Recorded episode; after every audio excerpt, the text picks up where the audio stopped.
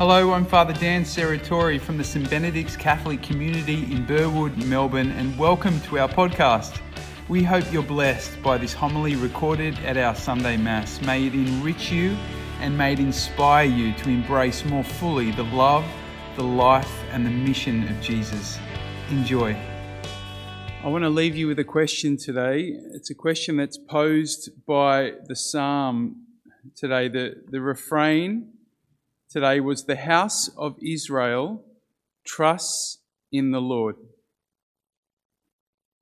We talk a lot about trust in the Christian life, don't we? It, of course, trust is, is a key feature of faith. Uh, that we, to have faith is to have trust, to have confidence in God.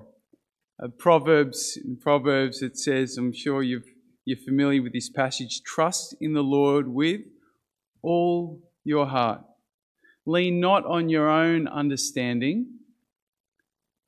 In all your ways, submit to him, and he will make your path straight. Jeremiah says, Blessed is the one who trusts in the Lord, whose confidence is in his God. He's like a tree planted by the river. Doesn't matter what comes heat, Uh, uh, uh, whatever conditions that the tree faces, it will always remain green. Jesus doesn't so much use the word trust, but he constantly calls his followers to trust in him. We heard it on Sunday, right? Come to me, all you who labor and are burdened. And when Jesus was saying, Come to me, what he was also saying is, Don't come to them. come to me. Trust in me. I am the way. I am the bread of life. I am the light of the world. Come to me. Trust in me. But how do we know? How do you know when you're trusting in God? What are the signs that you look for? What are you doing when you're trusting in God, and what are you not doing? This is a very personal question, you see, because we all have different idols. Hosea, in the first reading today, was talking about the problem of idols. Idols are basically things that we look to uh, and we overemphasize in our life to compensate for our lack of relationship with God, our lack of trust, our lack of confidence in God. And it could be all kinds of things. For, you know, for, for Hosea, for the, in the first reading the Old Testament, you know, often it was the, the idols of wealth and power and control. For us, it can also be similar kinds of things material things, status, uh, a need for control, uh, a concern about how we look before others, a need to uh, always be right. It can be a thousand million things. That's why this is such a personal question. For me, one of my idols can be achievement.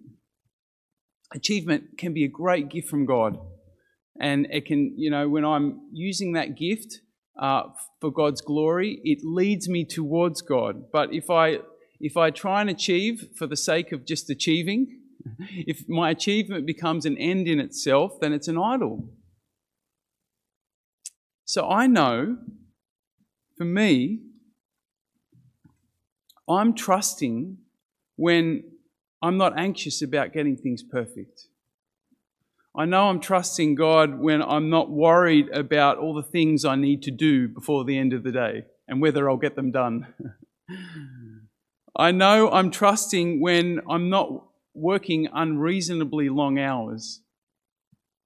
I know I'm trusting when I put my priority on prayer and when I'm putting people before my tasks.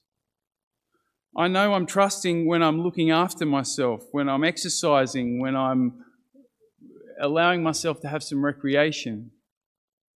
They're just some signs I know that I'm trusting. But what about you? What are the signs in your life that you're trusting? What are you doing? And what are you not doing when you're trusting in your God?